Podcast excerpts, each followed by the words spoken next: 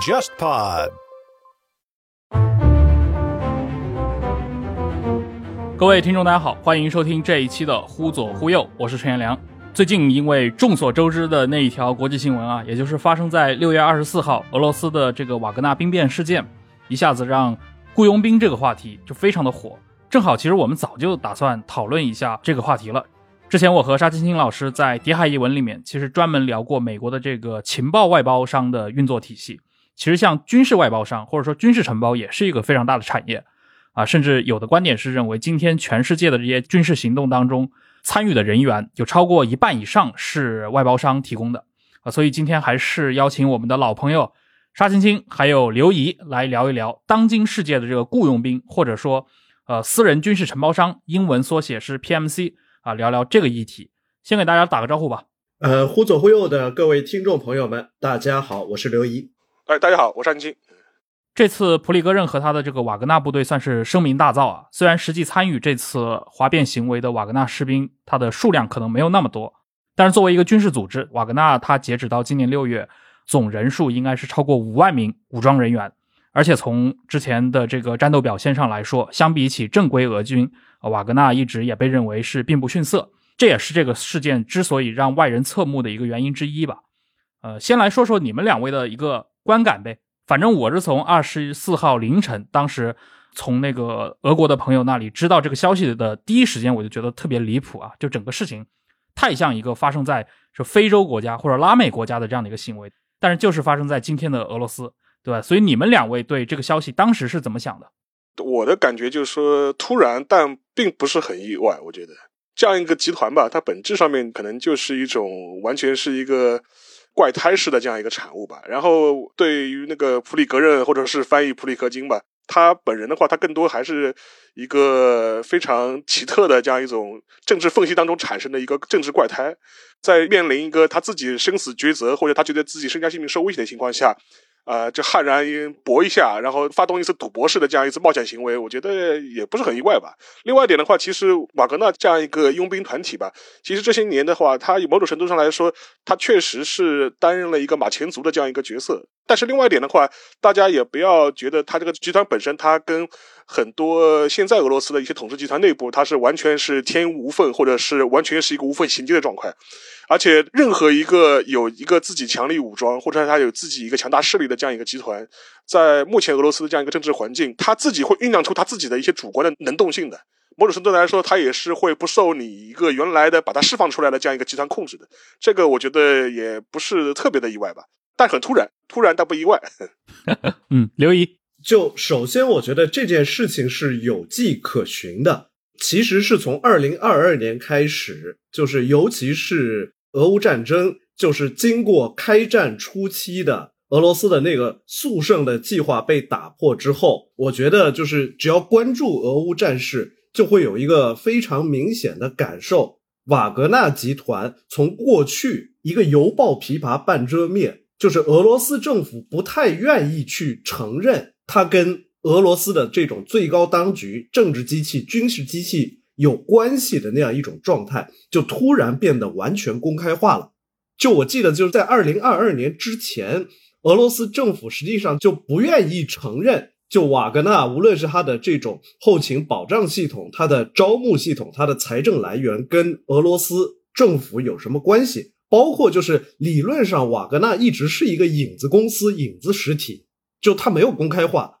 但是就随着俄乌战争经历过战争的最初阶段开始进入僵局，瓦格纳的存在感就变得越来越强。不光是普里戈任这个人就开始在公开场合露面，包括去年被授予俄罗斯英雄的这样一个称号，就是瓦格纳的。不管是他的部队的规模，还是说他在俄罗斯民间的这种存在感，实际上都在变得越来越强。如果我没有记错的话，就瓦格纳集团就是从他开始有这么一个组织的雏形，差不多是二零一四年，实际上是从顿巴斯战争开始的，就到今天将近十年嘛。但是在他的前五到六年的这样一个时间，就瓦格纳集团下属的武装部队的人数应该是不超过一万人的。但是现在呢，二零二二年就过去的一年半左右的时间里，现在就有五万大军，也就是说，一年时间内膨胀了三倍以上。包括图里戈任可以公开的出现在新闻媒体面前，去监狱里边招募这些死囚犯，作为瓦格纳一线的这种炮灰。包括他就不避讳在俄罗斯的无论是这些电视媒体还是网络媒体上出现，这个其实是已已经是一个很反常的这种现象，已经证明了说，就俄乌战争给了他一个舞台，给了他一个机会，使他不必要也不再去充当过去那种隐身在一个灰色地带，不愿意承认说我跟俄罗斯政府有联系，不愿承认我的无论是财政来源还是后勤保障。是从俄罗斯政府那儿获得资源的，变得越来越公开化，越来越走上前台，甚至于他要去跟俄罗斯的正规军抢占出境率、抢占发言权。这个其实就是马克思在那个《路易波拿巴的五月十八日》里面说的嘛，就是最可怕的东西是什么？是会思想的刺刀。现在瓦格纳集团的这种过去一年多里的发展倾向，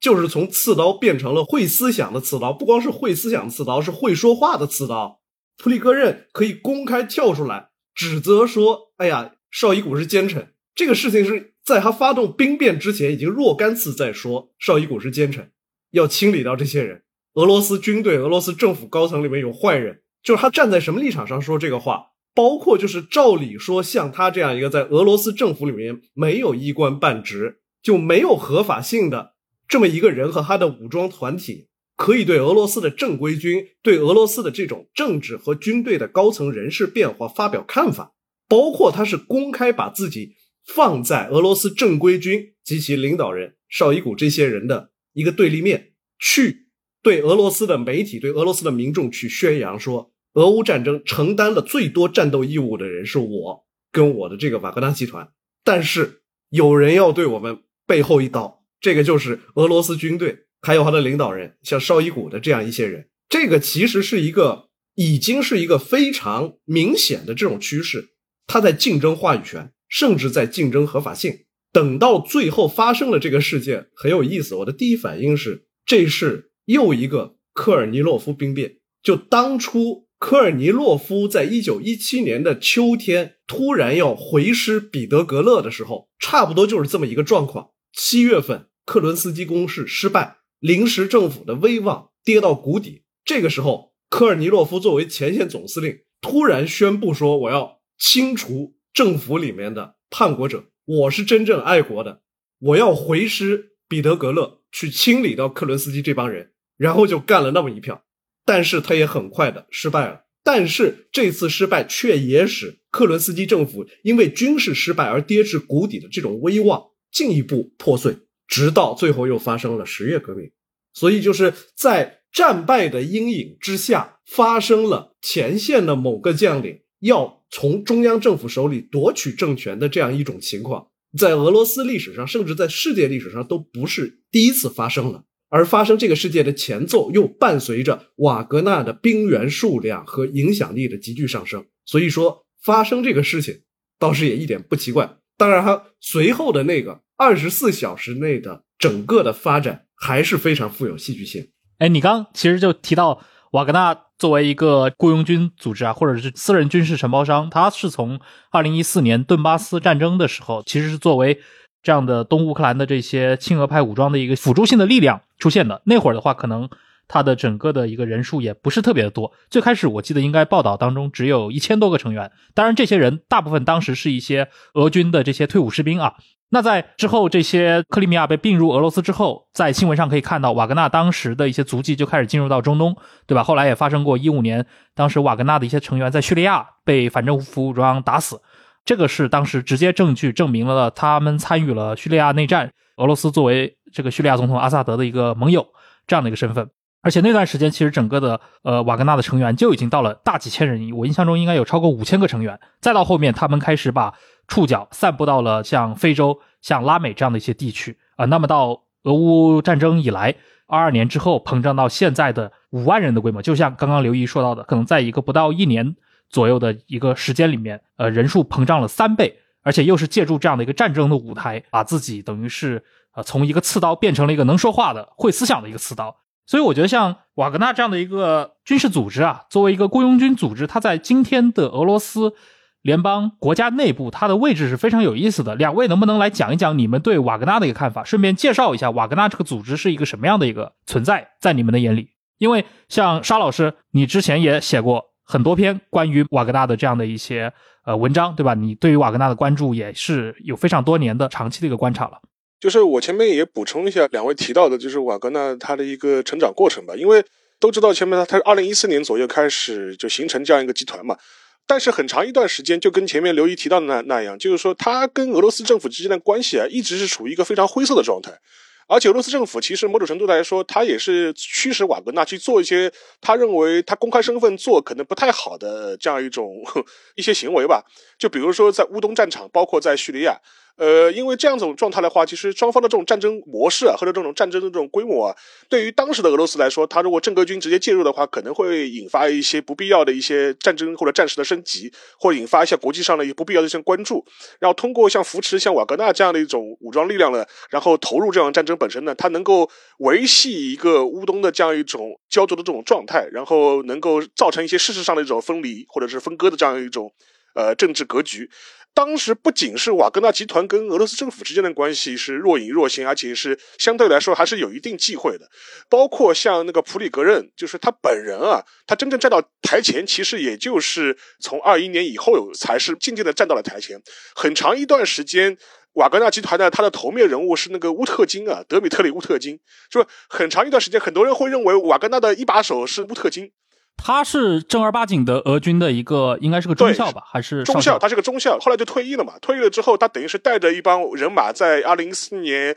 到二零一六年这个时间段，在乌东的话，就等于是在一线作战的嘛。所以说，很长一段时间，大家会认为那个瓦克纳集团的首脑或者是他的一把手是那个乌特金。然后后来大家才发现，哦，原来你后面还站着个普里格任。但普里格任他真正公开的站到台前，实际上是二零二一年以后的事情了。这个时候的乌特金实际上已经在俄罗斯自己家里就是养老的状态了，尤其是在那个这次俄乌战争爆发之后，他还会做一些啊见证的工作，就是在那个网站上面啊，或者在俄国的这些电视节目啊、广播节目里面，就是喷一喷，说你们打的不行对吧？当年我老子在那个乌东的时候打的怎么好？所以说这是一个实际的状态。而且普里格任他在二一年以后，尤其是二二年战争的升级过程当中啊，逐渐站到了前台，而且实际上面他也。把这样一种战争啊，变成了他自己的一个表演的舞台。尤其是战争进入了一个比较焦灼和僵持阶段之后呢，你会发现，就是说他经常会通过自己的一些社交媒体啊，发表各种各样的议论。一方面是讲他前线的这种战局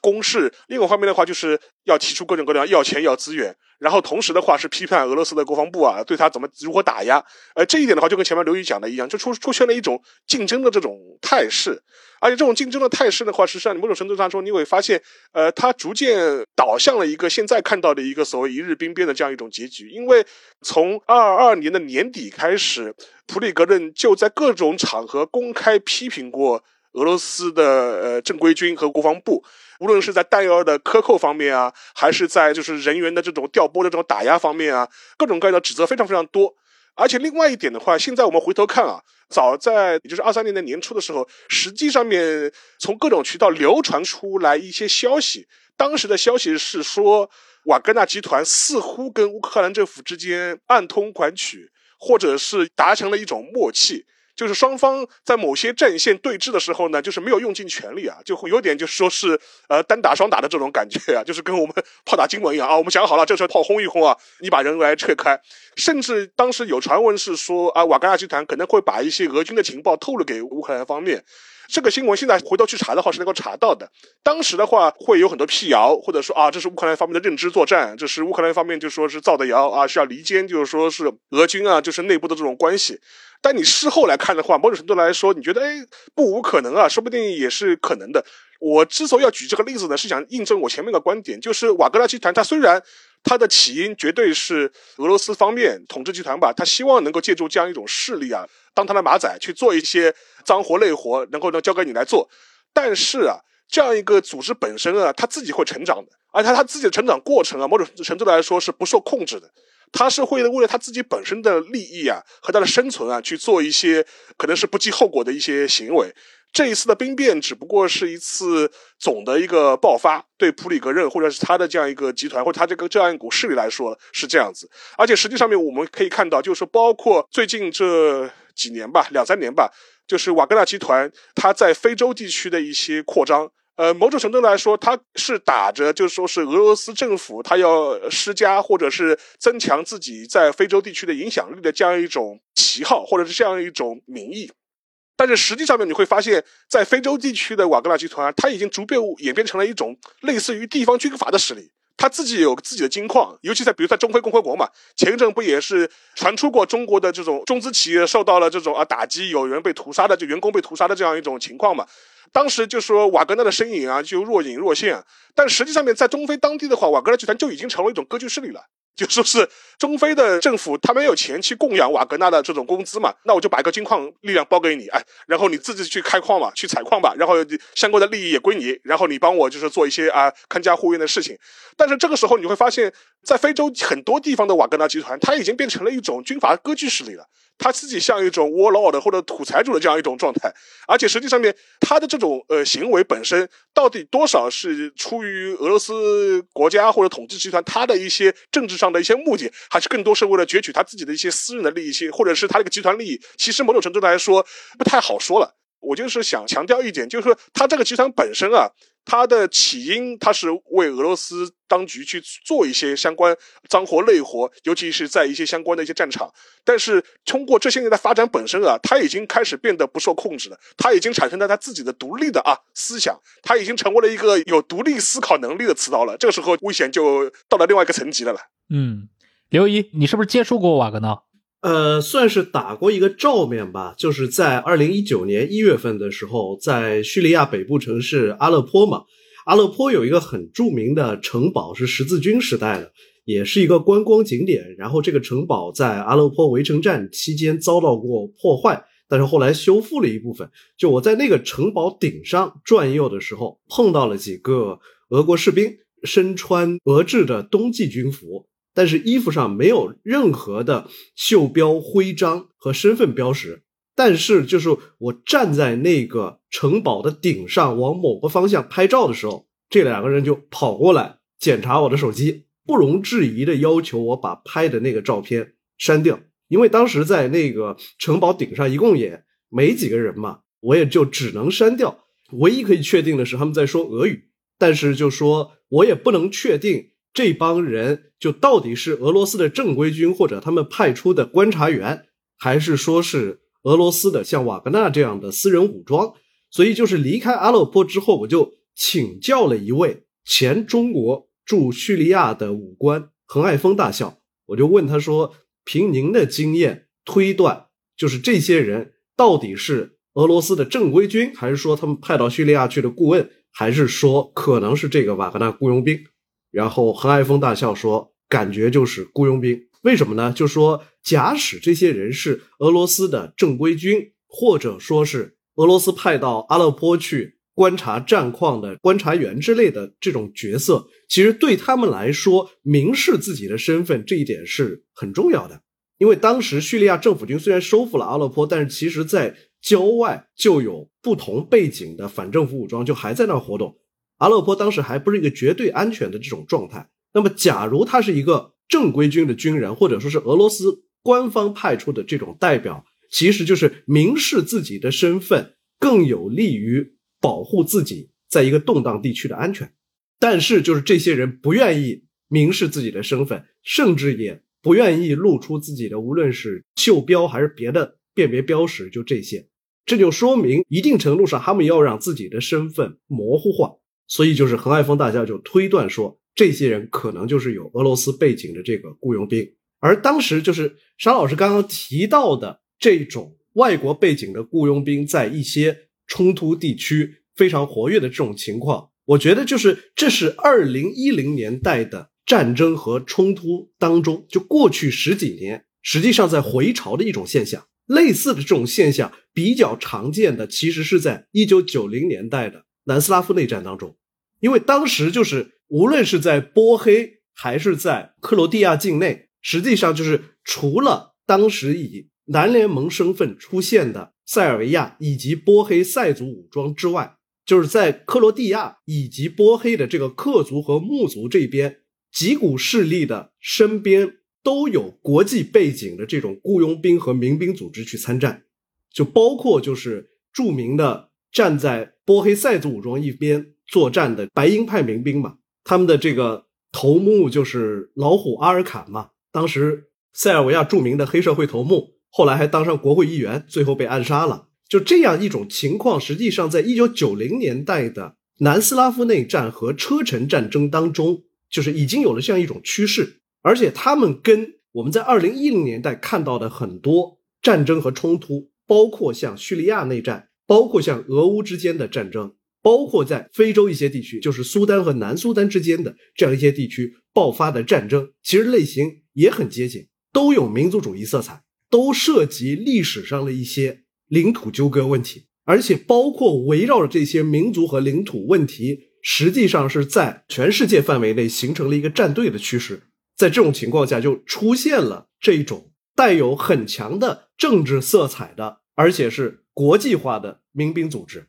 在叙利亚战场上，实际上就不光是有瓦格纳集团，包括像在叙利亚政府军同一边参战的。就还有叙利亚的执政党阿拉伯社会复兴党，以及他的附庸党派叙利亚社会民主党，就都有组建了自己的民兵组织去参战，乃至巴勒斯坦的一些支持叙利亚的武装团体和党派也有民兵在叙利亚参战，帮助巴沙尔阿萨德政权。还有伊朗革命卫队，而且伊朗革命卫队不光是派出了自己的部队。就我记得我之前在叙利亚那期节目里面聊到嘛，就我在阿勒颇采访的时候，曾经被当地人问你是不是阿富汗人？为什么他们会提这个问题啊？因为说明当地人见过阿富汗人啊。那叙利亚的阿富汗人哪儿来的？其实就是从阿富汗逃亡到伊朗境内去的信奉什叶派的哈扎拉人难民，被伊朗革命卫队加以训练之后，投入到叙利亚战场去充当巴沙尔阿萨德政权的盟军。包括叙利亚战场上曾经出现的巴勒斯坦武装人员，一部分也是受到伊朗的资助和武装，有这种背景。然后就类似的这种武装团体，包括在苏丹著名的金戈威德民兵嘛，就是实际上是在苏丹和南苏丹的这种冲突当中也扮演了非常重要的角色。就类似这样的这种团体，在过去十几年，全球一些涉及民族和领土的历史遗留问题，同时还带有国际性色彩，这种冲突当中，实际上是变得越来越多了。甚至于，就是我们反过来想，就瓦格纳集团这个名字就很中二的，是的，非常中二，就是会给一个武装团体起这种名字，起这种非常带有不正规性。跟我们传统理解的那种就一本正经的，包括你说黑水这种公司，它起码起一个就是听上去比较中性、比较正经的这种词儿吧。就说你这么大的一个在世界范围内，在全球大量的地区有武装人员的部署、参加军事行动有一定影响力的这么一个团体，你起一个名字叫瓦格纳，就好像就是你用动漫人物来起个名，差不多的这种意思嘛。这本身就是说明。像瓦格纳这样的一些非正规的，但是他以某一个正规的政权或者势力作为靠山，能够获得稳定的资助，包括能招募到兵员的这样一个组织，在过去十几年的全球地区冲突和战争乃至政治冲突当中，作用已经变得越来越显著了。嗯，而且有一点可以补充一下，因为也就是最近这几天的新闻嘛，因为普京在。第二次全国讲话就讲述这样一个兵变事变的前后的时候，当时他也是公开的，就是宣称嘛，说瓦格纳集团他根本不是所谓的私人军事武装，对吧？然后从他创始之初，我们就给钱给粮给 就是给人，对吧？然后呃，俄罗斯官方给了他多少的资源去让他做这样一个事情，说他根本不是什么私人的军事武装。这个说法当然是要撇清跟普里格任他当时他的角色到底是怎么回事嘛。但是某种程度上来说，他也是变相的在说嘛，就是证明这个话嘛。就是之前的话，我们是半遮半掩；现在的话，就巴不得承认的，他就是我的亲儿子，怎么着吧？就是对这个好像也是刘一你的一个之前沟通过的一个看法。就瓦格纳之于俄罗斯政权来说，它其实不是一般意义上的国防承包商，就是在我们去看那像黑水公司和美国政府的那种关系上，其实是不适用于瓦格纳和俄罗斯之间的这种关联的。就是你会觉得他是一个介于哥萨克和沙皇的私兵之间的这么一个组织，它有非常强的私人化的色彩，而且你会看到瓦格纳作为一个军事组织的这种私人化色彩，跟俄罗斯这个国家机器在过去大约二十年时间里的整个的这种私人化的发展趋势是完全一致的。所以说，现在的冲突就变成了这个原本呃类似于像私兵式的这样一种啊佣兵集团吧，呃，产生了他自己的一些独立的意志，或者他自己的一些利益。他的这些自己的利益本身呢，呃，某种程度上来说，跟这个统治集团之间，或者是某个个人之间产生的这种矛盾。呃，这种本身的话，我觉得就是最根本的一个悖论吧，或者是我们现在能目睹的这样一个 闹剧式的兵变的这样一个前后的激励性的这样一个原因。为什么会发生这样一次东西嘛？就说是他一个私兵组织，这批哥萨克啊，他们自己有了他们自己的利益了，他们形成了他们自己的集团了，他们有他们自己的想法了。哎，我们要考虑考虑我们自己的将来会怎么样，或者是他在这样一个国家政权当中，他到底是处于什么样一种地位？所以说这个时候呢，矛盾就开始爆发了。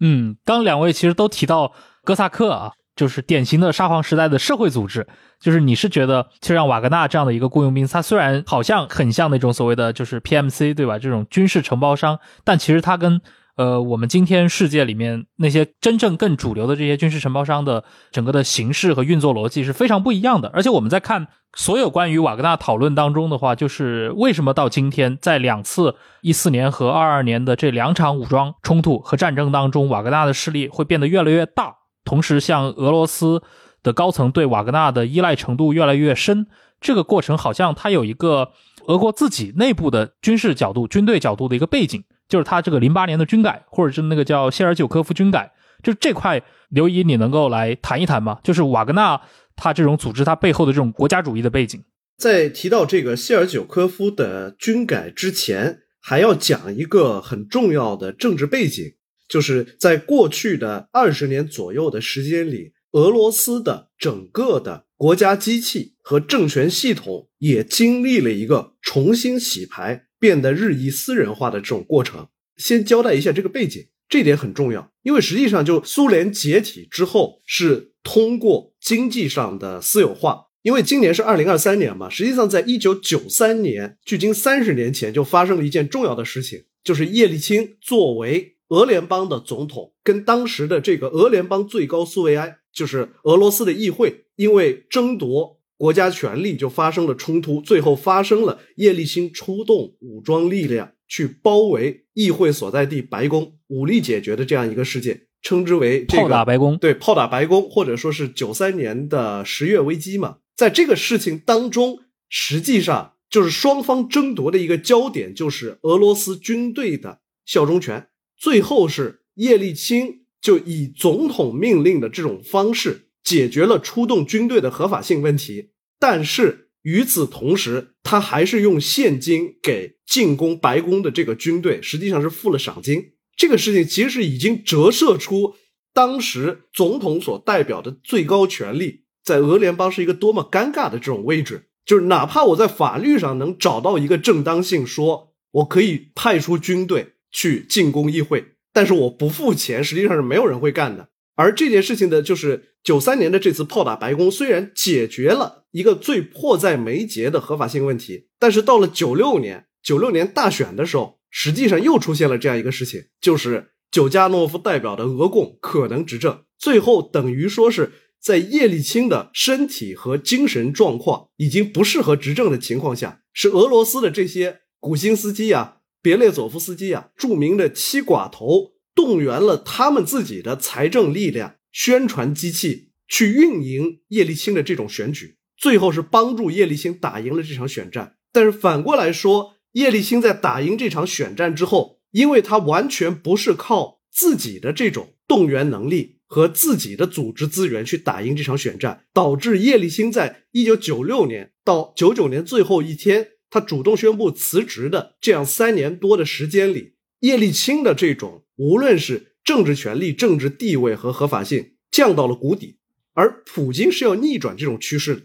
所以就是普京在上台之后，逐步分化和解除七寡头所拥有的社会资源，包括他们的威望，在二零一零年代把他们一一打倒。然后扶植了一批自己所信任的这个所谓新寡头，这其中就有普里戈任。只是普里戈任说，在这些新寡头当中，他在前十几年不是一个头面人物，但是他同样是在普京时代开始真正崛起的新寡头的一员。但是普京就同样也面临一个合法性问题。实际上，在一九九六年这次大选之后，确立了一个基本模式，就是俄罗斯也是还是要搞选举的，还是利用选举周期来进行政治动员和政治重组。所以就说，普京实际上就是也面临一个跟中亚这些国家的领导人非常类似的这种问题：权力的代际更替怎么进行？这件事情是个死结。就一方面，在一九九六年之后，实际上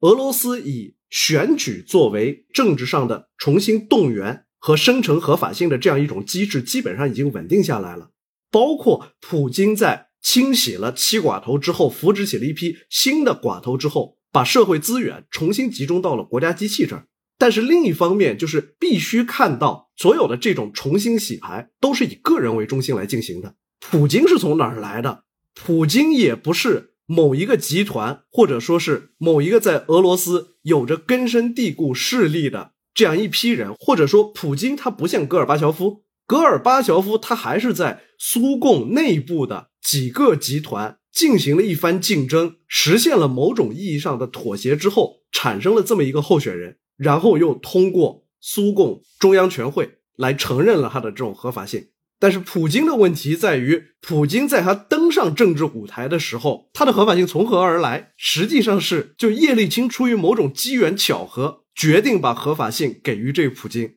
那实际上就说，虽然他已经掌握了非常多的资源，但是因为他的合法性来源就有点不明。就是在俄罗斯的1996年之后，这套全新的围绕选举进行的政治规则里面，它还是要靠选。但是要靠选，实际上就是在普京时代建立了一个超级总统制，瓦解了所有下面的那些旧的寡头，把所有的这种权力重新集中到。克里姆林宫之后，就面临一个问题啊，就是这种选举机制，第一能不能无限期的连任下去？其次就是说，就你想无限期的连任下去也 OK，大家也支持。但是你手下的这些利益集团，包括就是这些官员，他们实际上也面临说，我手里掌握的这些，无论是官职，还是说经济利益，还是说我在某一个地区的特殊影响力。这种东西如何传承下去的问题，所以我觉得普京是探索了无数的模式，包括他跟梅德韦杰夫的二人换车这种模式，就是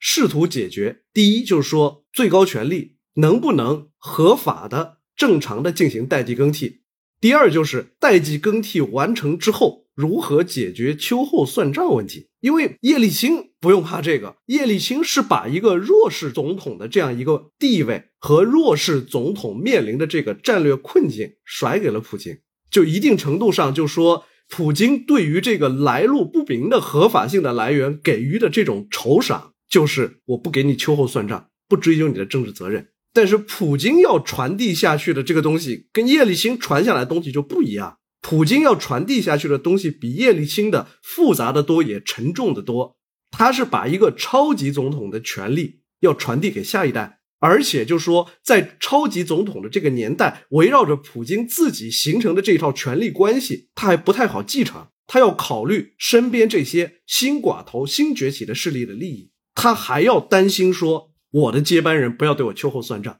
就纳扎尔巴耶夫的那个困境，就一定程度上已经折射了。普京的这个，当他变成一个超级总统，当他使整个国家的资源和政治机器围绕他一个人展开了之后，他就没有办法退场了。实际上是到了现在这个阶段，明年俄罗斯又要总统大选了。第一就是普京迄今为止对于会不会参选这个事情没有明示；其次就是说，在过去二十年围绕他形成的这种权力结构，包括在这个权力结构当中。就人们对于后普京时代俄罗斯可能发生变化的这种怀疑，怎么去平息这种心理？就是在这种情况之下，我觉得普京最后是没有找到一个能给他未来的方案，但是普京找到了一个历史方案，就是无论是从俄罗斯的国家目标，还是说整个政治机器的状态，乃至俄罗斯的这种空间理想方面，都开始复古化了。包括就是普京把自己的这种形象和地位朝着沙皇的方向去塑造，然后在这个过程当中，你说就出现一个哥萨克，这个就变得非常的不足为奇了。因为你要开始复古了之后，你就会发现，在当代俄罗斯的国家机器里边，有很多它承载不了的，属于历史的，无论是这种对于民族和空间意识的重新塑造，还是权力方面的各种细节。就是当你在整个意识形态和思想观念上去复古的时候，就说属于古代的、属于俄罗斯所谓历史传统的这样一些东西，像哥萨克这个东西就会复生。然后我们再才会谈到前面你讲的这个谢尔久科夫的这个军改问题，就是谢尔久科夫军改的这种初衷，实际上是要使俄罗斯的常规武装力量更适应，就是从。二十世纪九十年代开始的全球小规模局部战争，所以我觉得就是谢尔久科夫的这个军改，当然它也是不彻底的。不彻底的原因就是俄罗斯从一九九零年代开始到今天，无论是在观念上还是行动上，都不能放弃所谓的大国的体面和大国的形象，所以就导致在俄罗斯的军费和它的武装力量构成非常畸形，核力量占了过大的份额。就是你把今天俄罗斯的核武库削减百分之八十，它依然足以完成在军事上自保，以及在某些重要的战略方向上进行核威慑的这种能力。但是他不干，就包括俄罗斯在一九九零年代，它的经济状况最糟糕的那些年，九八年的那个阶段，包括苏联刚解体之后转轨的那个混乱期，俄罗斯都拒不放弃它的海基核力量，甚至于说。在最差钱的时候，海军的大型水面舰艇，无论是建造和保养能力都丧失了的这种情况下，它还在研制新的潜射弹道导弹以及它的搭载平台，这特别不正常的一个事儿。而希尔久科夫的这个军改实际上是没有办法扭转这种局面。那我只能说，我怎样使我的常规武力变得更轻盈、更省钱，还能适应。一九九零年代之后，全球比较常见的这种小规模局部冲突，所以他就要在俄军搞师改旅嘛，包括要建立快速反应部队，裁减过剩的步兵冗员，要模仿美军的这种模式，以旅为单位建立快速反应部队，包括要把俄罗斯的这个后勤包袱给丢掉，也是在谢尔久科夫的这个军改期间，实际上普里戈任这个人就开始从一个过去经营餐饮业的这么一个。新寡头里边相对而言不显山不漏水的这样一个人物，开始进一步崛起，承接了军改之后俄国军队的这个餐饮供给的这么一个订单，开始跟俄罗斯的这个国防系统跟他的军队产生关联。当然，就说谢尔久科夫的这个军改最后也是以失败告终，不光是因为谢尔久科夫本人因为经济方面的丑闻提前下台了，换上了绍伊古。而且就是说，谢尔久科夫的这个军改在俄罗斯的常规武力，尤其是陆军的这些步兵当中，引起了非常大的这种抗议之声嘛。包括谢尔久科夫就军改的时候要裁撤准尉这一级的军衔，好省一点这种工资和人工的这种费用。俄罗斯军队的这种准尉实际上是相当于美军的军事长，他在一线部队，尤其是步兵单位当中，就是发挥着一个非常重要的承接作用，也是。实战经验非常丰富的这样一批人，但是在谢尔久科夫的军改当中，想把他们裁撤掉，引起了非常大的反对和抗议，所以最后绍伊古上台之后又给改回去了。就是谢尔久科夫的这个军改，就一方面你可以看到它是一个无奈之举，本身是俄罗斯在无法裁减如此庞大的核武库的情况下，为了压缩军费，同时提高战斗力，使俄罗斯军队尤其是陆军更适应。现代化局部战争而做出了一个改革，但是另一方面就是这个改革实际上是没能进行下去，包括就是他对俄罗斯军队就是通过单纯的压缩人力成本，希望来提升俄罗斯军队的快速反应能力和战斗力的这样一种改革方向是不是对，也很值得怀疑。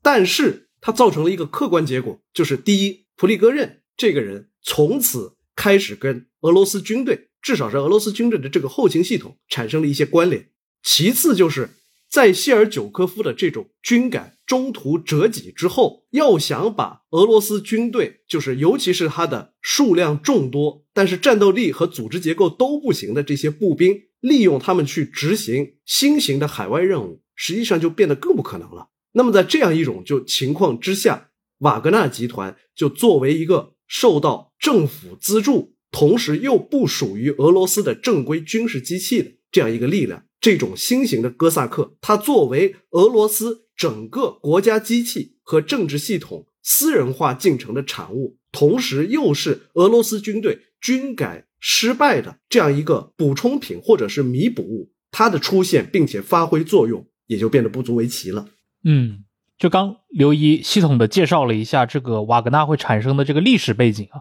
很多还是跟苏联解体以后，整个俄罗斯联邦它自己面临的这些。无论是军费、财政上的这个困境，还是和他的一些可能从军事战略角度的一些历史惯境、路径依赖，包括当我们提到俄罗斯它的军费的时候，其实大头开支还是用在这些核武器上面。那带来的就是在谢尔久科夫军改过程当中，有大量的这些可能常规部队要遭到裁撤。啊，那么这可能会形成了一个可能，二零一零年以后出现像瓦格纳这样的一批所谓的雇佣兵组织，或者说军事承包商，对吧？除了瓦格纳之外，俄罗斯应该有三四十个类似的一些组织。当然，瓦格纳可能是规模最大的，这是它的一个历史性的原因。沙老师，你对这块你有什么补充的吗？因为前面刘毅讲的也比较完整了吧。就是只有一点，瓦格纳集团它在俄乌战争正式爆发之后，它的一个性质本身啊，就说是发生了一个比较明显的变化。就是说，在此之前的话，它更多是一个招收一些俄罗斯的退役军警，然后加入，甚至包括一些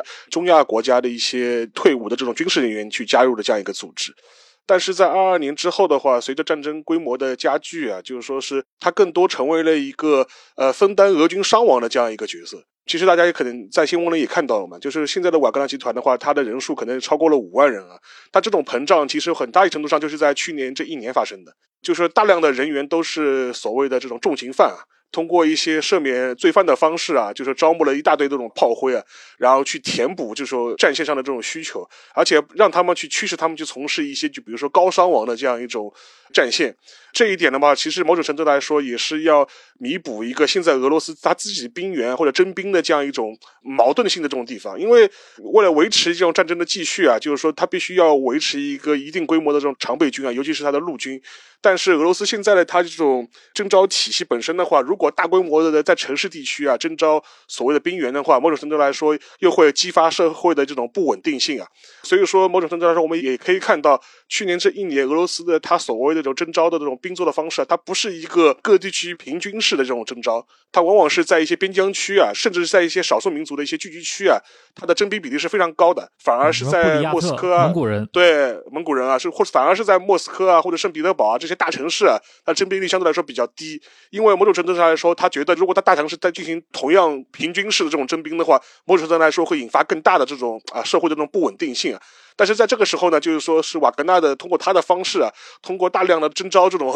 罪犯、重刑犯，他作为炮灰这种方式嘛，某种程度来说可以填补这种兵源，而且把他们驱使到一些高伤亡的这种战线上去呢，又能够在账面上面就消减啊俄罗斯正规军的这种伤亡的这种人数。因为瓦格纳集团它的伤亡人数本身的话，某种程度来说是一笔糊涂账，也是不会被记录在正规的，就是俄军的这种阵亡名单当中的。所以说，可以在数目字上玩了这种小的这种技术手段，能够降低对 俄罗斯。他的这种啊，城市阶层或者中产阶级啊，或者这种市民阶级的，他的这种影响，尽可能的让这个社会啊，尤其是他的一些大都市生活处于一种可忍受的这种状态，而不会激发起更进一步的这种民变吧。所以说，从这个角度来看的话，就二二年整个俄乌战争升级以后或者爆发之后，呃，瓦格纳的他一种从事方式啊，也发生了一个非常非常大的一个变化。而且有一点大家可以注意一下，就是说。虽然俄乌的这种战争啊，就是局势这么紧张啊，但是瓦格纳在非洲的势力一点没有减少。我看过一些相关的机构的一些预估吧，就说是他觉得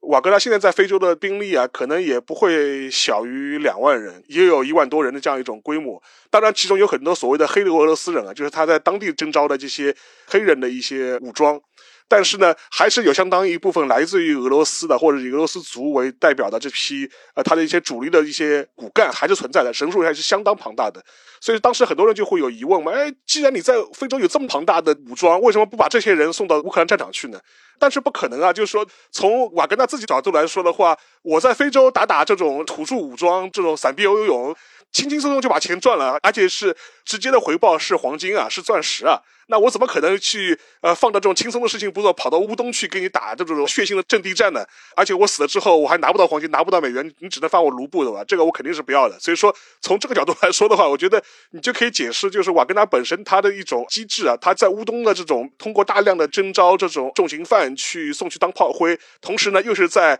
非洲地区啊维持了相当大的这种军事存在，来继续做他的采矿生意。这也能看出来瓦格纳他这种机制啊，在最近这一两年之中，他发生了一种蜕变吧，就说是他已经完全不再是想象中的一个为沙皇单纯驱使的哥萨克了，他已经开始有自己的算盘了，就是。嗯。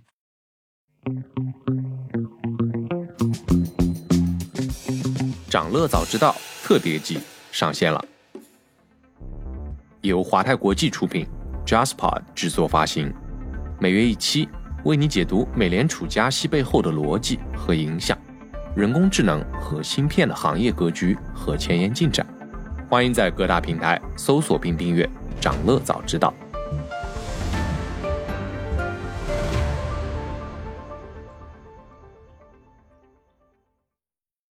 而且，当我们提到这个雇佣兵的时候，当然，瓦格纳现在最近几个月是新闻里面可能占据头版的。但其实你看，俄乌战争当中，其实乌克兰方面也有很多雇佣军的成员，他那可能是一些来自不同国家的一个国际军团，应该也是乌克兰政府设立的。它的官方名字叫什么？乌克兰领土防卫国际军团。他给他把它定义为这种国际志愿军。对，志愿军应应该也是拿工资的吧？有啊，有啊。我看里面还有车臣士兵，这一样的，有什么杜达耶夫营，对吧？曼苏尔营，就车臣人。其实，在这个俄乌双方的话，这很像这个德意志人啊，就是在哪都有他。哎，如果我们提到雇佣兵这个事情啊，在整个二十世纪，因为我之前看到过一组数据啊，就是尤其在冷战结束以后，这个雇佣军组织或者这种 PMC 军事承包商或者军事外包商啊，这样的一些带有私营性质的一些武装力量，在全世界的作战当中，其实占的比例比我们想象中的其实要高得多。而且不光是俄罗斯有大量的这样的一些。私营的武装力量，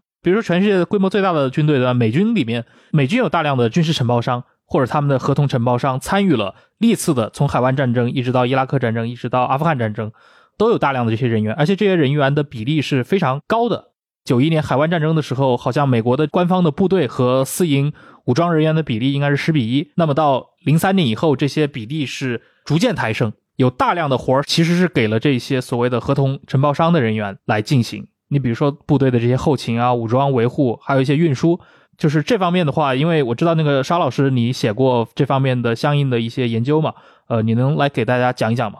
因为讲到美军的私人军事公司吧，其实最有名的就是属于鼎鼎大名啊，或者是恶名昭著的那个黑水公司嘛，Blackwater 嘛，就说是它基本上成立的是于是九五年左右。因为九五年的时候，它的成立其实有这么个背景，其实跟冷战结束也是有关系的。因为冷战结束之后，其实对于当时的美国人来说，或当时的美军来说，他会觉得。最大的敌人已经倒下了嘛，所以说对他来说，他存在一个就马放南山的这样一种阶段，就说是我们可以啊放下手中的枪啊歇口气了，我们没有必要这么维持一个这么庞大的这种部队在了。就是在这个情况之下呢，就是他是会有一轮新的这种裁军啊，或者是部队规模的一些缩减的这样一种工作。呃，其实也不光是军队了，在情报系统也是一样的，我们之前也提到过。所以说，在这样一个状态之下呢，就是说，当时的美军就是他也有些业务呢，就说是他觉得他可以通过委托给这种民间机构的这种方式呢，压缩成本，然后缩减他的人员。所以说，黑水公司其实在一九九五年成立的时候，其实就是运用这样一个趋势吧。呃，但是呢，就是我们后面也都知道了，因为就是说是有所谓的那个九幺幺之后嘛，整个战争的形势啊再次那个烽火燃起嘛，然后黑水公司呢也是趁着就是说九幺幺之后对阿富汗的战争、对伊拉克的战争，然后吃到了最大的红利啊。可以举个例子，就是说是在那个二零零五年到二零零七年、零八年这样一个时间段吧，是黑水公司它的一个业务的一个最高峰啊。当时的话，就是他同时可以向全球十几个国家，就是派遣几千名提供军事服务的这种雇员而且当时黑水公司的他自己还有一个非常庞大的人才库啊，我打个引号人才库啊，里面大概有五六万名这种啊退伍的这种军警啊，甚至是特种部队的这这种人才，他说号称是可以随时调动的。就我的人才库有五六万人的，随时可以签约，根据你的需求，呃，我们来定制你的服务团队。实际上面的话，就是说是在整个伊拉克战争和阿富汗战争期间呢，就是有超过二十万名的这种私人军事公司的雇员啊，就是跟着美军一起东征西讨，所以说是这样一种状态。然后到了美国正式宣布从那个伊拉克撤军的前夕吧，当地的美军的人数啊，其实与私人那个军事公司的雇员的人员比，其实已经是一比一了。所以说，在这个时候呢，就是你称之为所谓的外包战争啊，就说是完全不为过。而且还有一个非常有指标性意义的是，在二零一三年初的时候，当时美军在阿富汗部署的私人军事雇员啊，已经超过了十万人，接近十一万人。这一个数字意味着，在当地的私人军事公司的雇员啊，他人数啊是第一次超过了在当地的这正规美军的人数量。从这个角度来说的话，就是说，经过了十几年吧，就是美国人就是把一场反恐战争打成了一场外包战争，这是一个。比较鲜明的这种特色吧，而且实际上面有的时候我们也可以看到，甚至美国官方的一些安保工作啊，往往没有交给军队，反而是交给了所谓的 PMC 啊，就是私人军事公司啊。就比如说美国国务院他们在阿富汗、在伊拉克他们的大使馆人员的一些安保工作啊，很多时候都是交给所谓像黑水这样的这种所谓的军事私人公司来做的，而不是由美军来直接负责的。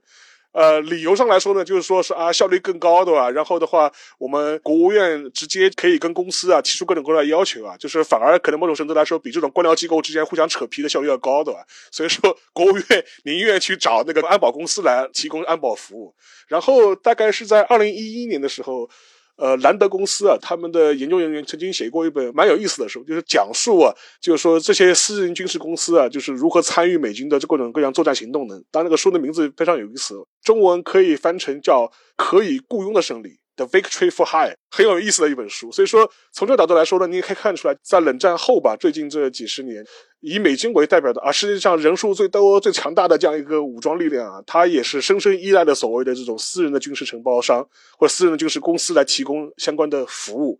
呃，所以说这种关系呢，某种程度来说也是影响到了一个全世界。就是说，像瓦格纳这种集团本身的话，至少在形式上面吧，也是想效仿这种成功的案例啊，就是或者美国人这种成功的案例。所以说，从这角度来看的话，整个冷战之后的这样一个世界，是私人军事武装力量的或者私营军事公司的它这种发挥的作用啊，某种程度来说是可能是超出常人的想象的。嗯，而且就黑水出名，当然跟当年的那个虐囚门。是捆绑在一起的，所以他当时，我觉得在中国人眼里，从一开始就是一个非常负面的这样的一个组织的，非常邪恶。那他那个创始人好像是海豹部队的一个背景，对的，他的创始人就名字叫埃里克普林斯嘛，然后他是原来是海豹的这种退伍的这种特种兵，他创建之后呢，实际上面在伊拉克战争中吃到了自己的红利嘛，但是呢。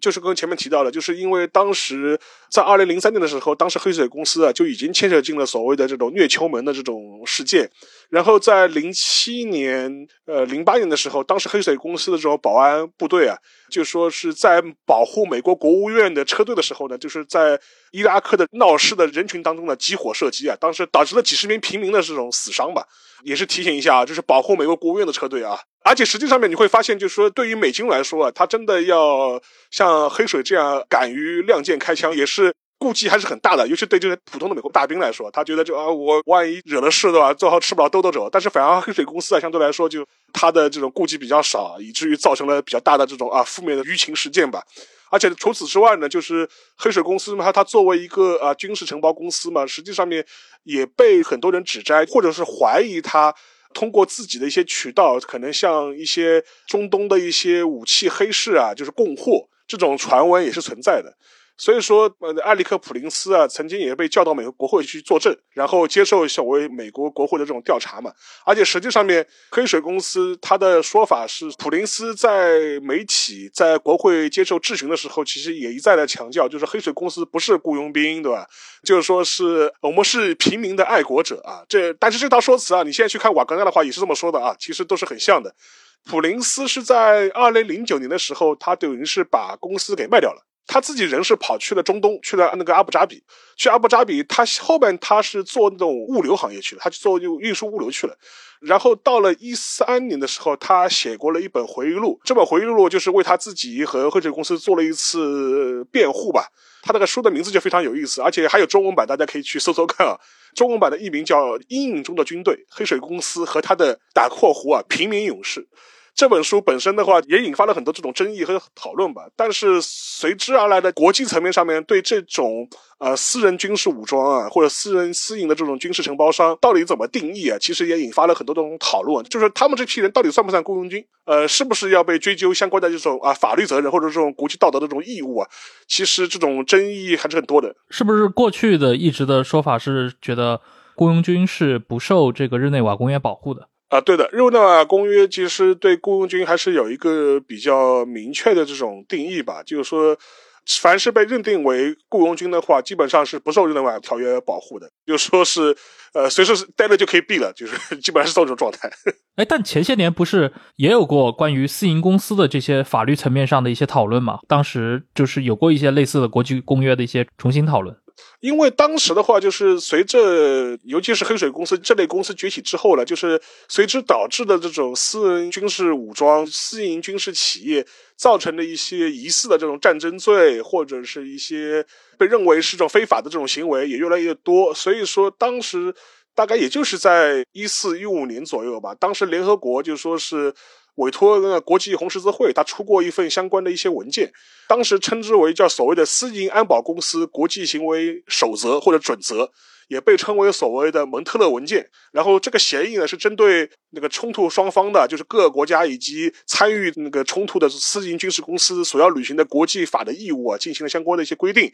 主旨嘛，当然就是所谓要避免啊反人道的这种暴力行为啊。这一份文件更多是类似于一个国际公约式的这样一个文件吧。到目前为止，大概有五六十个国家和两三个国际组织是宣布加入这样一个协议。但是呢，这个协议本身更多是一种君子协议吧。它这个这些文件本身它是没有一个强制的法律约束力的。我也是看到过，就是当时的联合国啊，就人权理事会，其实就雇佣军问题啊，其实也产生过一些讨论。当时人权理事会有一个比较呃无奈的认知吧，大致的说法就是说，他认为就是我们在讨论蒙特勒文件的时候呢，就是有的国家呢是反对制定任何与私人军事公司有关的国际意义上的这种法律框架，有的国家呢是希望建立一个具有约束力的国际公约来应对这样一个现象，而有的国家呢又希望严格区分所谓的雇佣军和私营军事公司。但是有的国家呢，则是完全把他们看作是一回事了，所以说各方的立场都不太一样，南辕北辙。所以说最后的结果就是产生了一个非强制约束力的这样一个所谓的蒙特勒文件，就是希望各个国家呢能够签署加入，就基本上是这样一个状态。但是雇佣军这个问题本身呢，实际上面是一个历史悠久的事情。虽然我们前面讲了很多瓦格纳也好，黑水也好，还有或者是冷战以后的这种私人军事公司也好，但实际上来说，雇佣军这个东西呢，历史太悠久了。就是人类历史有多长，雇佣军的历史就有多长，它不是一个新鲜事物啊。对，就刘姨可以来给我们介绍一下这块，应该尤其在欧洲历史上，这个被记录的雇佣军的历史应该非常的悠久。而且应该中间的历史，我感觉是没有完全没有断过的。我是先顺着沙老师刚刚聊到的这个问题就补充几句，就是雇佣兵包括私人安保组织在今天的世界上能够存在，甚至规模发展的越来越大的，就是很重要的原因是这样一个灰色地带的存在，可以同时规避国际和国内的法律义务。就国际法义务，就是刚刚沙老师提到的，比如说这个现行的国际战争规则。对待俘虏的这种待遇，包括就是说这些私营安保企业和雇佣兵，实际上就很大程度上是介入了很多地区的内战和治安战。在这个过程当中，就说如果你用正规部队去执行这种任务的话，有很多国际法义务你要遵守，给它造成了很多的限制。但是你用这种灰色地带的私营武装去干这件事情，你可以不必履行这些义务，非强制性履行。另一点就是，他把国内的法律义务也给规避了。典型的就是说，美国在无论是阿富汗还是伊拉克，因为尤其是就是奥巴马上台的时候，他给自己提出了一个很重要的政治主张或者说是政治口号，就是就我要解决布什发动的战争，就是他是对于撤军问题做出了承诺的。但是与此同时，他又不愿意放弃在阿富汗和伊拉克。已经建立的这种影响力，那怎么办？实际上就是在总统的合法权限内，他必须把正规军撤回来，至少是一部分一部分的撤回来。但是同时，他不想放弃在当地已经建立的这种影响力和存在感，那么就把它转交给不需要国会批准，甚至于也不需要总统留下字面的文件或者签名的这样一些私营武装和私营企业。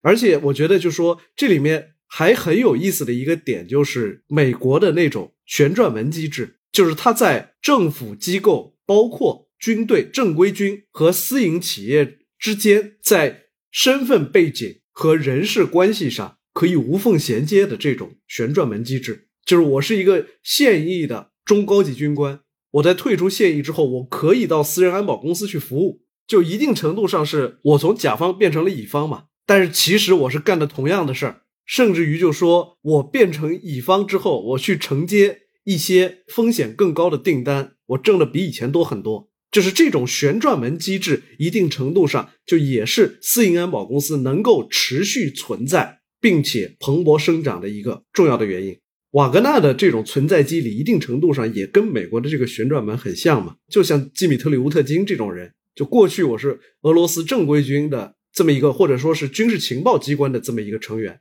我名义上离开那个机构之后，我到了一个像瓦格纳这样的。私人军事团体，我的无论是个人影响力，还是获得的这种经济收益，都变得更大了。而说回到雇佣兵的这个历史，其实就我在看到瓦格纳的这次兵变行动之后，我就突然想到，就人类历史早期最著名的雇佣兵参与的行动，其实就跟这个非常像，就是色诺芬的远征记。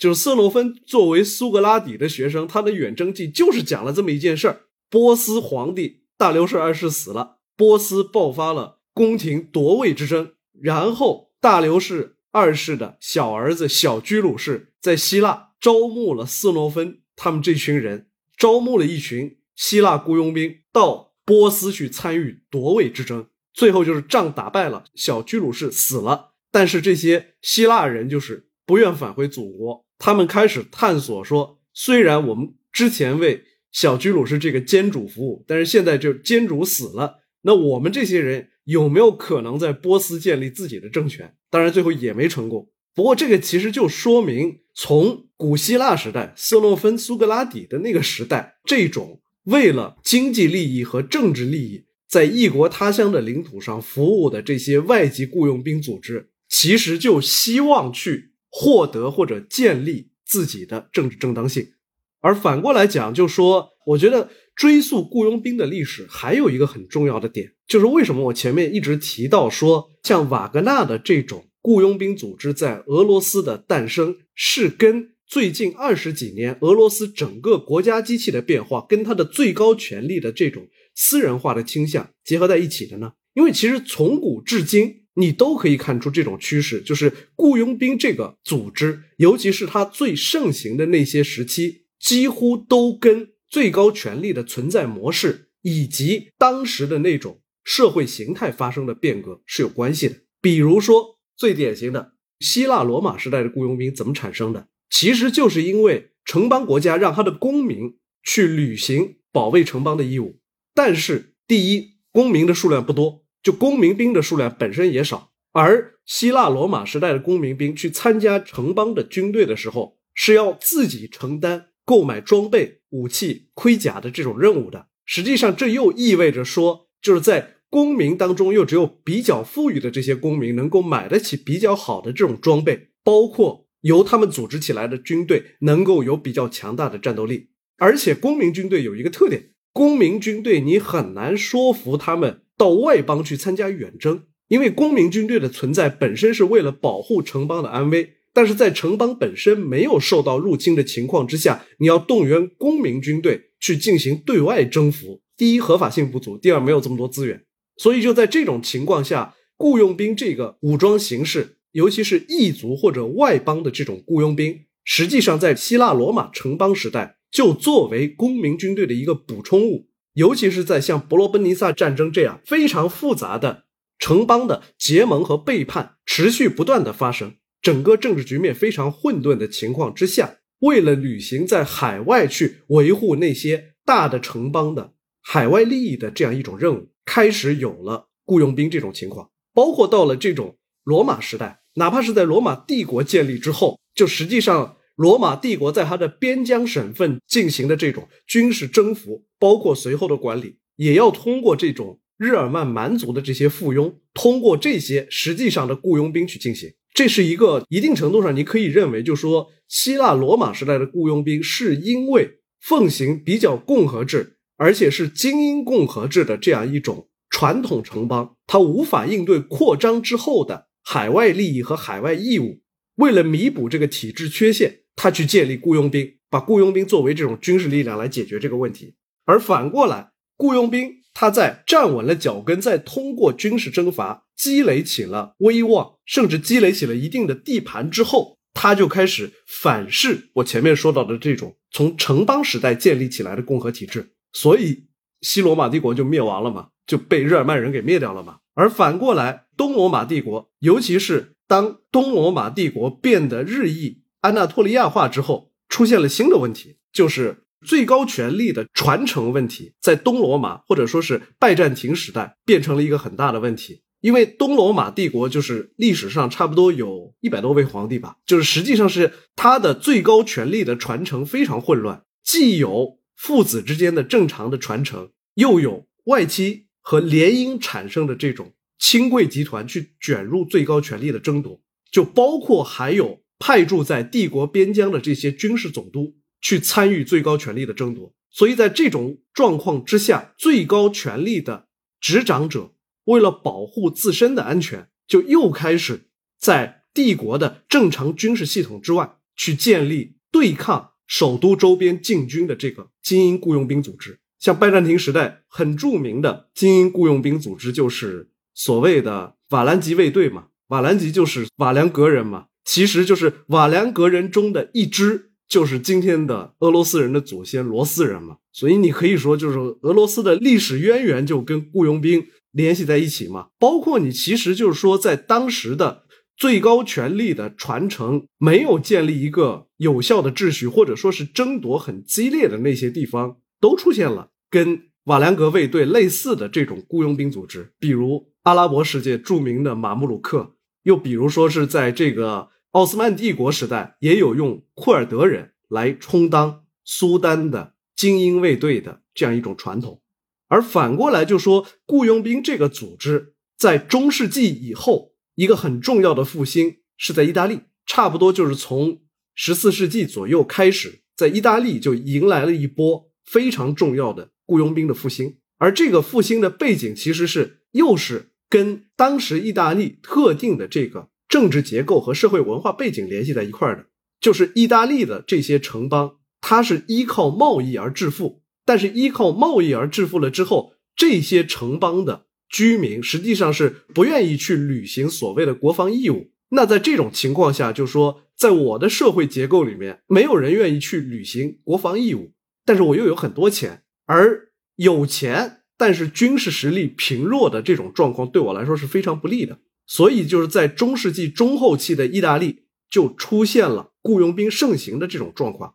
尤其就是在。十字军东征结束之后，实际上是留下了大量的依靠拥有像重甲骑兵、拥有盔甲、刀剑、马匹，掌握了一定的军事经验和军事技能的这样一些破落骑士，在整个欧洲的范围内是非常多的。所以就是在中世纪的中后期，有大量来自德意志地区和法国的这些破落骑士到意大利去当雇佣兵，参与意大利的。城邦之间的战争，包括跟奥斯曼军队之间的战争，但是就是包括在当时，就是还有著名的雇佣兵组织瑞士长枪兵这种情况，就是差不多要一直持续到十六、十七世纪。就是马基雅维利写过一本很著名的书嘛，《The Art of War》，有翻译成《战争艺术》或者《用兵之道》的，可能在一些英文的文献里，有人会还会把它跟《孙子兵法》混淆嘛。马基雅维利在那个书里边，其实就痛批当时佛罗伦萨还有意大利很多城邦，就是使用雇佣兵的这样一种传统，就呼吁说要复兴罗马的公民兵传统。马基雅维利为什么要提这个点呢？首先是因为就是在马基雅维利活跃的那个时期，差不多十六世纪初，就是火器已经开始出现了。火器实际上是对中世纪以来的骑士传统，包括过去依赖重甲骑兵和长枪兵的这种欧洲雇佣军，是一个非常大的冲击。马基雅维利那个《用兵之道》这个书里面还提到了这一点，在骑士战争的时代，像马匹、盔甲、长矛、刀剑，就是这样一些东西，你不需要一个很严密的组织结构，你就能掌握。个人勇武和技能是特别重要的，包括就是在意大利的雇佣兵的盛行的时期，战斗技能非常强的这种雇佣兵，其实他们这些团体是很小的，基本上就是几百人就可以成为一个相当不错的雇佣兵的组织。而且就是他们的这个模式，其实就是很像黑社会收保护费，就是他们这些破落骑士组成的雇佣兵组织，会让他们的这个头在各个城邦之间游走，就是询问各个城邦的领主说谁要获得安全保护，或者说我知道你跟另一个城邦之间就是有争执，你想不想去攻打他？我们为你提供这个战争服务，这些就不需要很大的一个组织，几百个技能很熟练的人就可以。决定一场小规模的城邦战争的结果，但是火器，尤其是大炮出现之后，这个情况其实发生了改变。马基亚维利在那个《用兵之道》里面其实就提到了这一点，意思就是说，在大炮，尤其是可以精确发射的大炮问世之后，你要维持一个炮兵部队，你需要的各种专业人才，包括由这些专业人才构成的这个组织会变得非常庞大。它不是说你雇佣兵就是这个。几十个人、几百个人，我就可以组一个雇佣兵了。但是你要维持几十门、上百门的这种大炮，然后用大炮这种大威力的火器，尤其是去进行攻势作战的时候，雇佣兵实际上不能胜任这个角色。雇佣兵的组织模式和他们过去的那种战斗经验不能适应这一点。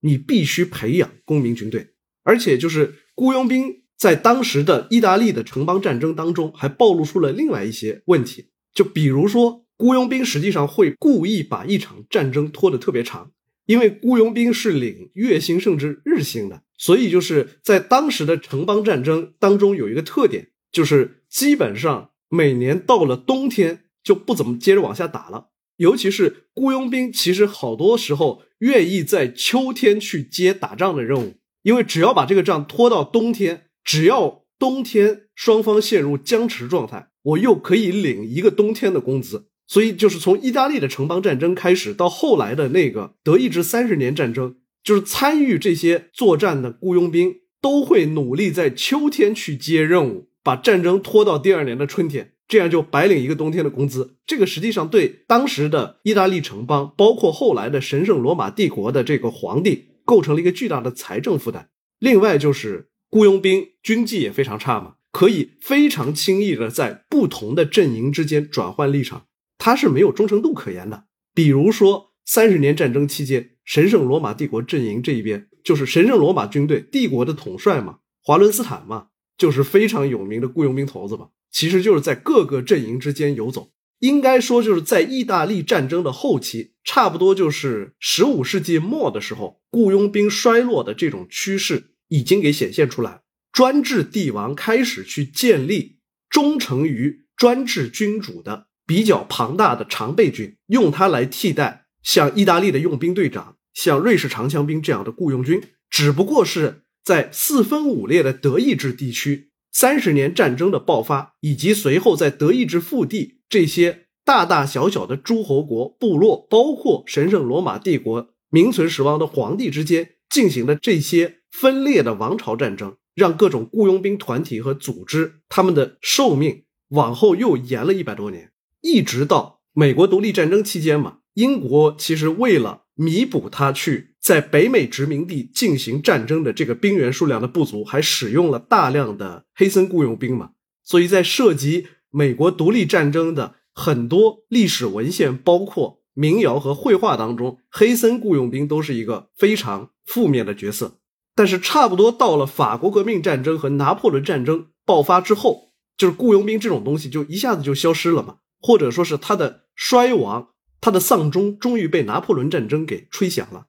因为在拿破仑战争当中，实际上是第一次出现了基于民族主义的这种口号和机制来进行动员的这样一个模式。就是在过去，哪怕是专制帝王建立了强大的常备军，你想，腓特烈二世的那个常备军，也就是差不多七八万人。在十八世纪后期专制王朝的战争当中，你能够有个十几万人的这个部队，有十几万人的常备军，这规模已经很大了。但是到了拿破仑战争时期，基于民族国家的这种意识形态和动员模式发展起来的这种国民军，一下子能够达到上百万人的规模，这个就非常吓人了。就是他把过去雇佣兵基于那种比较松散的社会组织。君主和他的领主，还有他的民众之间，这种关系非常松散。包括骑士时代末期，几百个、上千个拥有特定的冷兵器作战经验和技能的熟练军事人员，可以打赢一场战争。这种情况变得完全不合理了，完全不可能了。像奥斯特里茨、像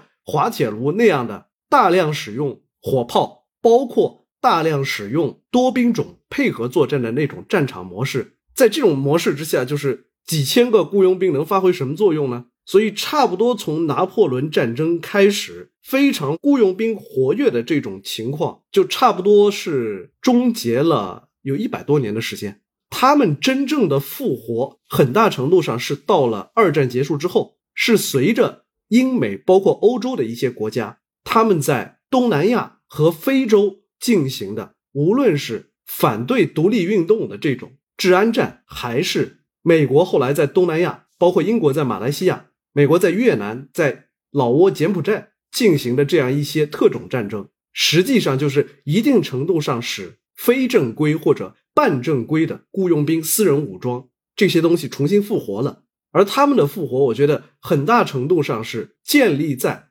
二战造成的军事革命，尤其是像直升机的发明、像通讯手段的这种健全。包括就是说，这个像越野车辆、像运输机这样一些装备，它能够集成到了一起，使得一小股能够掌握这些先进的通讯手段、交通工具，包括能够突破空间限制的这样一种小规模精英部队，在战场上重新有用武之地了。这种情况，再跟美国在越南进行的这种。最初不希望政府公开介入的这种特种战争的模式结合在一起，才造成了雇佣兵的重新复兴。包括你去看那个福赛斯的小说嘛，尤其是像《战争猛犬》，就是在一九六零年代的刚果所进行的，跟民族主义武装和当地部落民兵、欧洲的这些雇佣兵掺和在他们中间进行的这种混战，就几乎就又重新变成了意大利雇佣兵队长的那种模式。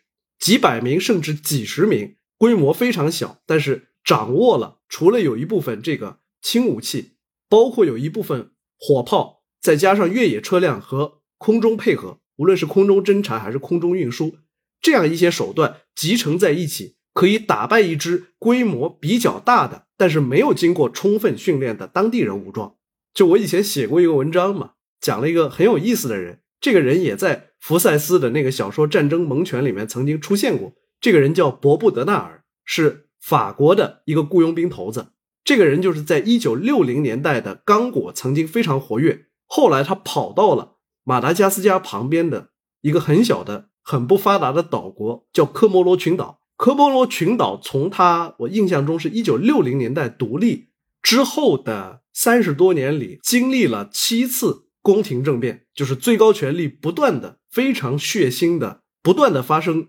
突变和更迭。伯布德纳尔个人策划和参与了其中的好像是五次，也就是说，在科摩罗群岛这样一个经济极度不发达、正规武装力量很小的这样一些地区，像博布德纳尔这样一个有经验，包括在法国政府和法国军队里面有人脉。能够集结起一股很小的，就博布德纳尔发动这些政变的武装力量特别小，就是几十个有经验的雇佣军，就能在科摩罗群岛这种极不发达的小国发动一场政变，夺取他的最高权力，然后把最高权力移交给他的雇主。类似的情况，其实就是美国试图在越南进行的，也是这种类型的战争嘛，就是一支很小的依靠直升机比较轻的武力，但是具有高机动性的特种部队。然后配合大量的战斗力低下的南越正规军，试图去保住这个南越共和国，就是雇佣兵的在冷战结束之前的这一波复兴。我觉得其实就跟二战之后，尤其是在越南和非洲的战场上所进行的这种非正规战争，或者说是特种战争，绝对是密不可分的。嗯，我可以补充一点，就是前面提到了刘一讲的很清楚，就是整个雇佣军历史的兴衰过程。其实有一些极为个别的例外。最典型的两个例子，或者大家都很熟悉的两个例子，就是一个嘛是宗座的瑞士卫队，对吧？这一支武装力量到现在为止还是在运作当中嘛，梵蒂冈嘛。但是从性质上来说，它其实就是一一支雇佣军嘛，只不过就是说啊，它是宗座的雇佣军，对吧？所以说到目前为止，它现在还是那个梵蒂冈的最重要的一个安保或者是一个保卫的这样一个力量吧。然后另外一支的话，其实是有国家背书的雇佣军，就是法兰西外籍军团嘛，法国外籍军团。当然了，就是在那个西班牙，其实也有他自己的所谓的外籍军团，但是最有名的嘛还是法国的外籍军团。前面刘毅提到了，就是在中南半岛啊，或者是在越南啊，就是说东南亚进行的这些所谓的特种战争，当时发挥了作用啊，就是雇佣军的这种形式啊，在这个地方啊得以施展。实际上面，呃，我可以分享一个非常有意思的史料啊，就说是我当时看的时候也是一愣一愣的，就是在一九五零年的七月份的时候。当时的苏联驻华大使啊，曾经委托周恩来总理啊，向越南的胡志明主席啊，就是写过一封电报。大概的内容可以给大家读一下。这个电报的现在给他的标题是“关于苏联询问德国战俘情况给胡志明的电报”。一九五零年七月二十五日，电报正文如下：胡志明主席，苏联驻华大使托我代为询问，现在越南之两百名德国战俘。他们系于何时及怎样被越南人民军所俘虏？他们的成分及政治情况如何？你们对于遣送他们经中国、苏联返回东德的意见如何？请查明电告。周恩来，七月二十五日。以上是那个电报的全文。所以当时我一看的时候，觉得，哎，在越南解放军怎么俘虏两百多个那个德国战俘？从这是从哪来的？后来我一想，哦，那那肯定是法国的外籍军团嘛。所以说，这也是说明了在当时的那个整个一个战争过程当中啊，这样一个比例有多高，对吧？外籍军团当时在里面就发挥的作用有多大？所以说，这是一个非常有意思的侧面的材料，也印证一下当时像法国政府啊，他当时走如何就是把大量的呃外籍军团啊，或者实质上的就是雇佣军嘛，就投放于类似于像越南这样的战场。而且法兰西外籍军团它的主要功能就是为了保卫法国在海外的殖民地嘛，这是它的最重要的功能嘛。包括到现在为止，无论是在非洲，还是在一些中南美地区、加勒比地区，都是那个外籍军团最主要的这种驻防地嘛。所以说这一点的话，就是在就是印证一下，就前面那个刘一提到的，就是在整个一个二战之后、冷战期间的这样一个过程当中啊，雇佣军啊，它等于是以这种形式啊继续存活或者存续下来的吧。嗯，哎，不过那个法国的这个外籍兵团，它的性质应该还更特殊一点。它其实算是法国的这个正规军的一部分，只不过它确实是合同兵，就是它应该不属于之前我们提过，就是日内瓦条约里面所讲的那一类的雇佣兵部队。呃，但是有一点就是要说一下，就是日内瓦条约里面对雇佣军的那个定义啊，非常的严苛。他一共列了大概六七个条件，就是你要符完全符合这六七个条件，才能被认定为是所谓的雇佣军，不享受那个日内瓦公约的条约的保护。实际上面某种程度来说，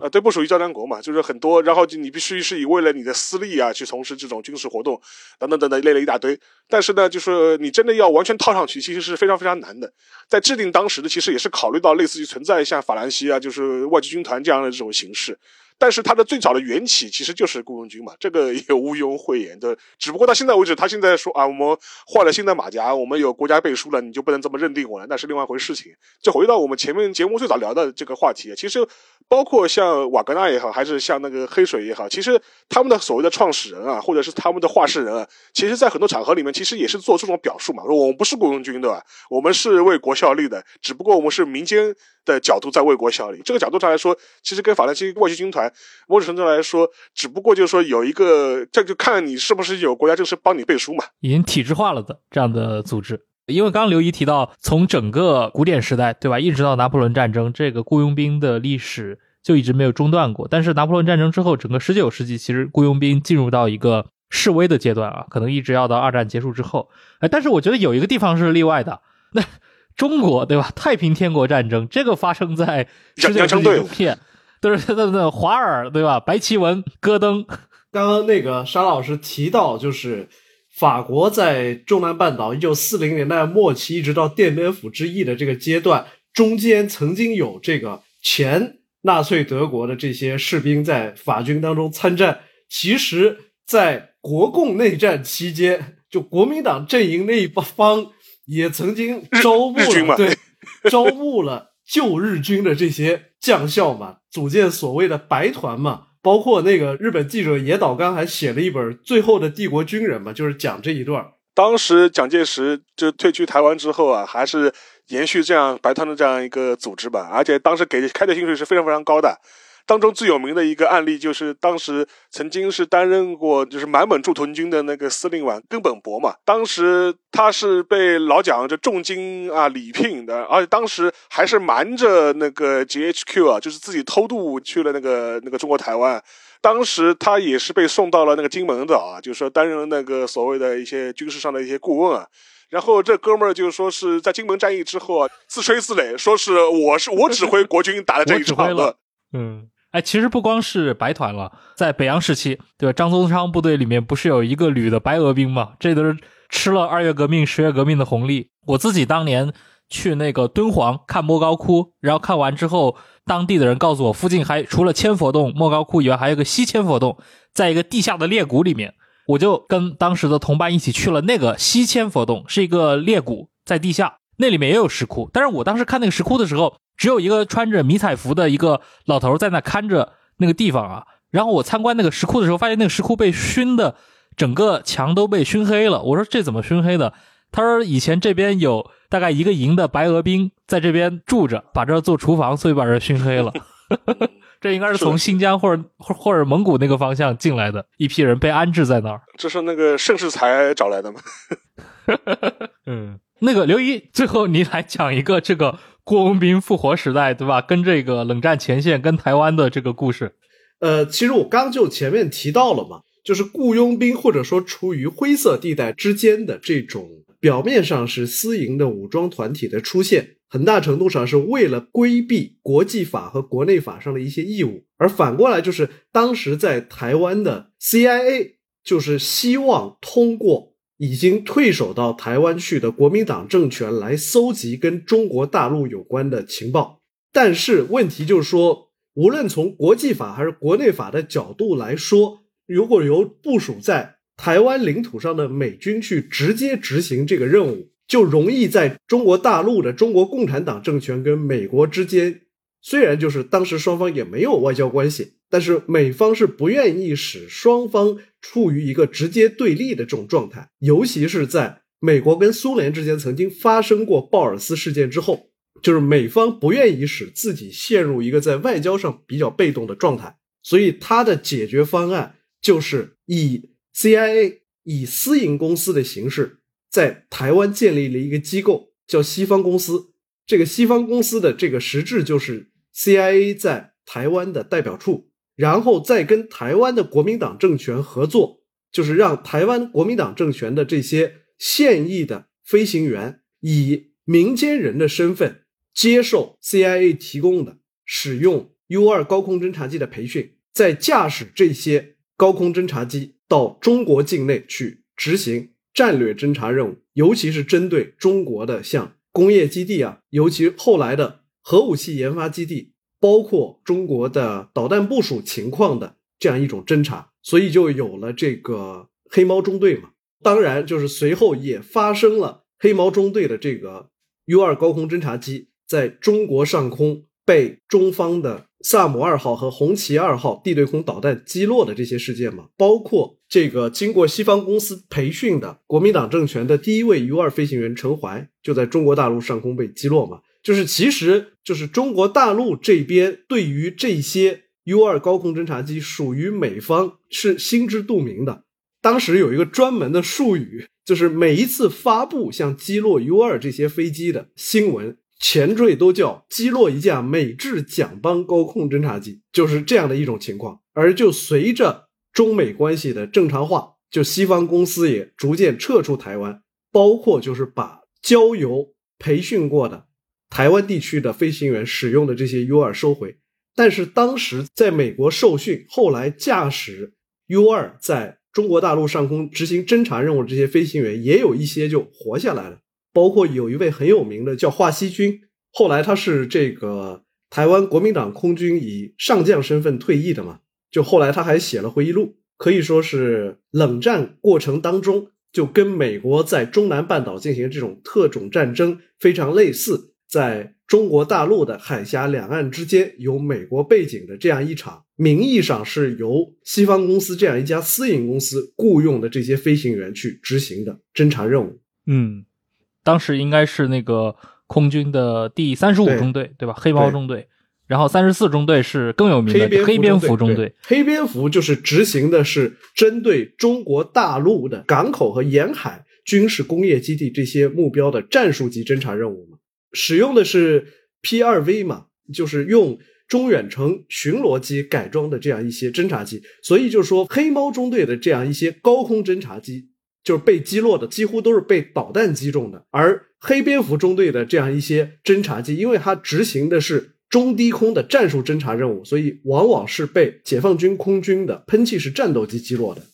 好，那呃，感谢两位。我们今天是借着呃瓦格纳这样的一个非常特殊的一个介于哥萨克与呃军事承包商之间的这样的一个非常奇怪的。呃，但是又非常符合俄罗斯这三十年国情的这样的一个特殊的组织，在六月，对吧？发起的举世震惊的一个事变，对吧？作为一个由头，我们来聊了聊当今世界这种所谓的 PMC 军事承包商、呃军事外包商，或者说就佣兵组织，对吧？从古至今的一个流变，以及它在我们今天世界里面的一个存在感。可以看到，就是虽然在不同意识形态的国家，它的这个发生的原理、发展的一个机理不一样，但是我们看到的结果是，这些呃外包的公司在今天的这些冲突地带，其实承担的作用是越来越显著了，都在急剧的膨胀。前面呃刘怡也提到了瓦格纳，对吧？从当年的那个一四年只有一千人规模的这样的一个小团体，到了今天能够去撼动。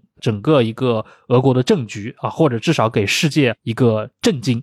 包括像美国的这些军事承包商，它的这种体量上的膨胀，它是一个呃全球都在联动发生的事情，所以未来可能像这一类的组织，它还是会在。呃，我们所生活的这个世界当中，扮演更多的一些角色，尤其今天也提到的，在拉美、在非洲的这些国家，对吧？他们可能有的已经变成了一些战争领主啊，变成一些军阀的这样的一些角色了。它是我们当今世界构成当中一些非常奇怪的啊，带着一些很灰色、呃阴暗面的这样的一些元素。我们今天就花了一集来聊了聊它。以后的话，我们还是会继续关注这个事情的一个发展吧。呃，如果。我们掌握的这些消息，或者说这些事件推进的情节足够丰富，对吧？我们也可能会真的来聊一聊关于最近这段时间可能俄国国内发生的这些问题。好，那感谢各位的收听，我们下期再见，拜拜。